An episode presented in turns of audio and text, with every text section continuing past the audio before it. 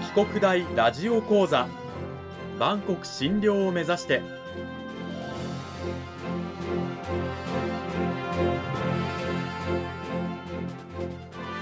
番組タイトルにあるバンコク診療とは世界の架け橋を意味する言葉です。この番組はアジアの十字路に位置するここ沖縄にある沖縄国際大学で日々どのような研究や教育が行われているのかを発信していく番組です。案内人はラジオ沖縄アナウンサー小橋川響が務めます。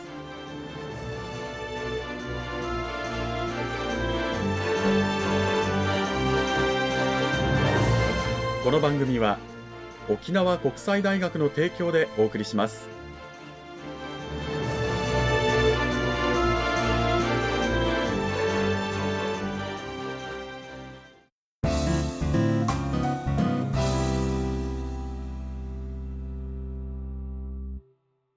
沖国大ラジオ講座今週からは2週にわたって沖縄国際大学法律学部法律学科の伊達龍太郎先生を迎えてお送りします。伊達先生よろしくお願いします。よろしくお願いします。先生は実はあの2018年の2月7日14日の放送回にも出ていただいて3年ぶりのご出演ということなんですよね、はいえー、どうですか、はい、よろしくお願いします。よろしくお願いします。というわけで、改めてなんですけれどもね、3年ぶりに先生、はい、自己紹介をよろしくお願いします。あはい、あの、まあ、伊達龍太郎と言いまして、伊達というんですけれども、沖縄生まれ、沖縄育ち、まあ、大学とか大学院であのアメリカ、あのロースクールですとか、あの東京の大学院を卒業して、あの沖縄国際大学に2012年に着任しております。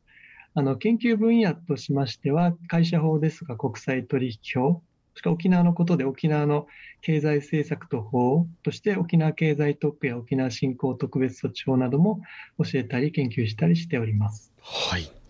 そんな伊達先生なんですけれどもお招きして2週にわたって講義タイトルは法律学入門ダイナミックな会社法を学ぼうと題してお送りしていきたいと思います。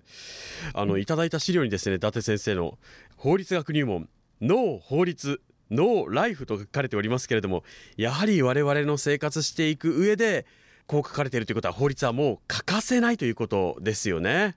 そうですね。あの、まさに、まあ、高校生とか、まあ、大学生に話すときによく話すことですけど、まさに法律がなければ、まあ、生活とかもあの難しいということで、まあ、日常生活どのようなルールがあるかですとか、まあ、どのようにトラブルを解決するかっていうことをあの想定しております。例えばなんですけど、はい、まあ、コンビニでジュースを買うですとか、まあ、友達にお金を貸す、もしくは運転免許を取得するっていうのも挙げられると思います。うん、はい。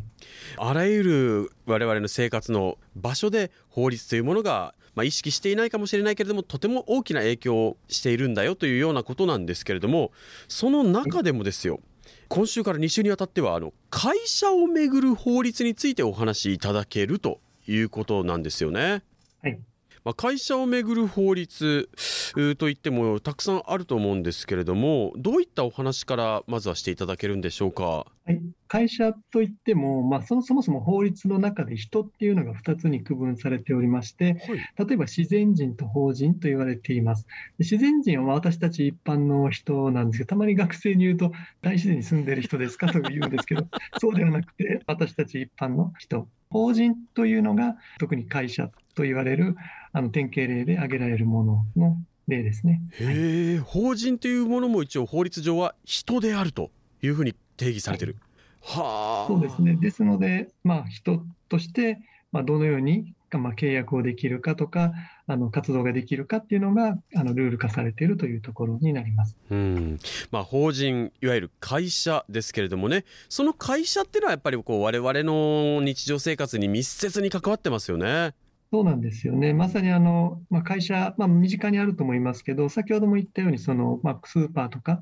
コンビニで、まあ、あのジュースとかを買うっていうのも、まあ、会社の、まあ、ものとして買うですとか、まあ、私たちも、まあ、アルバイトや就職をするっていう学生さんがいた場合には、それもまさに会社に就職するというところで、まあ、企業との深い関わりもあると思われます。またその法律との関係で言いますと、もう企業と関わる法というのもたくさんありますので、うん、まさに幅広く、まあ、民法ですとか、あのまあ、今後、重点的にある会社法ですとか、金融商品取引法など数多く存在していると思います、まあ、会社、企業と聞いてね、パッと思い浮かぶ単語にはあの、まあ、この10年、20年でよく聞くようになったあのベンチャー企業？という言葉があると思うんですけれども、はい、そもそもあのなんていうんですかベンチャー企業ってどういう企業のことを指すんでしょうか？はい。まあ、よくニュースとかでも聞いたことある方いると思いますけど、まさにそのリスクを恐れずに新しい領域に挑戦する若い企業という、まあ、定義がなされるかと思いますけど、うん、まあ、そういう分野であの新しく挑戦する企業というのは、まあ、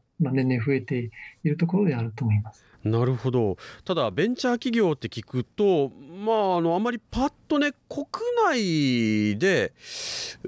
ベンチャー企業の名前出せって言われても出てこないんですけれども実際日本国内のベンチャー企業とかの設立っていうんですか？状況っていうのはどういう現状なんでしょうか？そうですね、まさに、まあ、日本はそのアメリカですとかイギリスに比べると、まあ、割合的には低くて、あのまあ、5%前後、でまあ、アメリカ、イギリスは10%以上ということで、まあ、半分以下なんですけど、うん、まあ、その中でも沖縄はあの、まあ、日本の中では一番会社設立の割合が一番高いと言われておりますので、まあ、最近はちょっとコロナの影響で、まあ、下がってきている部分はあると思いますけど、それでも去年度もあの、まあ、7.8%ということで、沖縄、日本トップの設立の割合ということになりますね。まあ、1.5倍ぐらい国内のね平均の数字よりも高いということでそれだけまあ県内はこうチャレンジングな方が多いということなんでしょうかね。そうですね、まさに学生さんに聞いても、なんか周りの友達とか知り合いにその設立したっていう人も、うん、まあ、より多くいるということも聞きますし、まあ、まさにそのベンチャー精神のような、その新しくいろいろやっていくっていう意気込みというのは、まあ、日本の中では多い方なんだろうなというふうには思います。へそう考えると、今後ね、沖縄からなんかこう、日本とかを代表するような企業が生まれてくるかもしれないななんて夢も膨らみますけれども、あの、はい会社法、まあ、会社と言いますとパッと浮かぶ、ね、会社の種類といえば我々あの株式会社がやっぱりあると思うんですがそれ以外にも、こう何々会社みたいな会社ってあるんですか？そうですね、まさにあの会社法という法律の中であるものは4種類ありまして、はい、まさに代表例は株式会社でありますけど、他にも3つ、合名会社、合資会社、合同会社、まあ、これを一括りに持ち分会社と言いますけど、うん、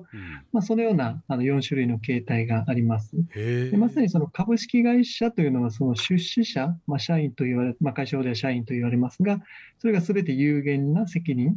ということで、うんまあ、あの例えば体験者とか銀行さんがお金を会社に貸して、まあ、会社が返せない場合にも、その株主とか出資者に、まあ、どれだけお金を、まあ、返してって言えるかっていうので、まあ、株主さんは有限、まあ、例えば100万円出資したら100万円のみということなので、ある程度限定されているというのは言えるかと思います。うんその他の先ほどの合名会社、合資会社、合同会社ですか、これはじゃあ株式会社と比べて、どういう区分といいますか、性質のある会社なんでしょうか？そうですね、あのまあ、持ち分会社と言われて、あの一括りにはされておりますけど、うん、まあ、あの基本的には中小企業を念頭に置いて、まあ、株式会社よりはそのルールとかも柔軟に設定することもできますので、うん、まあ、株式会社と合同会社ともにその株主、出資者は有限責任とは言われますけど、よりまあ株式会社よりも合同会社の方が設立費用も安いですし、手続きもあの簡便で、まあ、決算広告が必要ないですとか、うん、まあ、取締役とかもやりやすくなっております。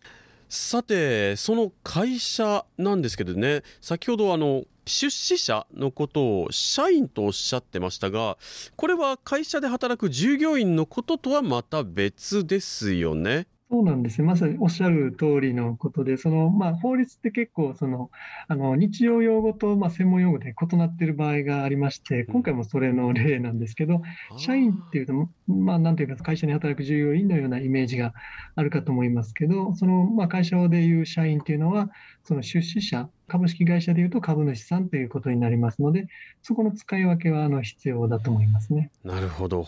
あの、2005年にその会社に関する法律会社法が実に100年ぶりの大きな改正があったということなんですがこれ100年ぶりの大改正、すごいことだと思うんですけど具体的にはどういった改正が行われたんでしょうか？そうですね、まさにその明治に作られた時代から100年ぶりの大改正ということで、うん、あのまあ、原則と例外もひっくり返るようなことも起こったりしてましたが、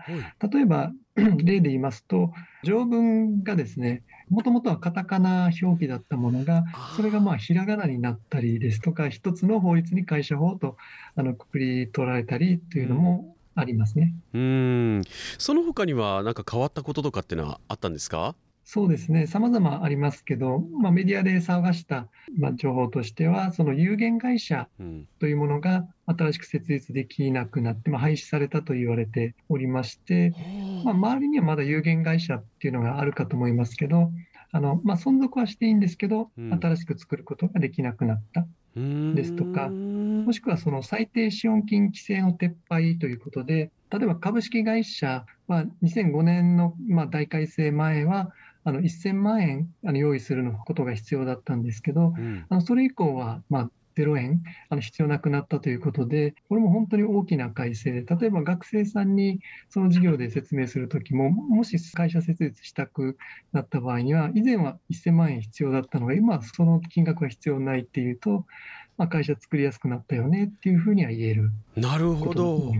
いわゆる例えば学生ベンチャー企業みたいなものも本当に作りやすくなったという改正だったということなんですね。そうですね。まさに会社も作りやすくなりましたし、うん、当時、そのバブル経済がまあ崩壊して、ちょっと日本も経済が停滞してた部分もありましたので、うん、まあ、国家政策として、その日本経済の活性化という側面で、会社設立をどんどん促進させようっていう目的もあったかと思います。へえ、これからね会社を設立したい、ね起業したいなんて考えている方にとってはこの2005年今からね16年前ですかの改正は非常にありがたいものになっているということなんですね。そうですね。はい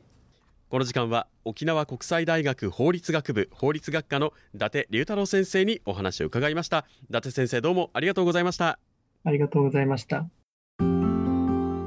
さてもうお別れの時間が近づいてまいりましたが伊達先生来週はどういったお話を聞かせていただけるんでしょうか？そうですね。あの今回の話を踏まえましてまたその会社法の仕組みですとか、うん、株式会社の特徴などについてより具体的に話していきたいと思います。これから起業したいと考えている方にはもう来週も必聴のはい講座になると思いますのでぜひぜひ皆さん来週もお聞きください。伊達先生来週もまたよろしくお願いしますはい、よろしくお願いします。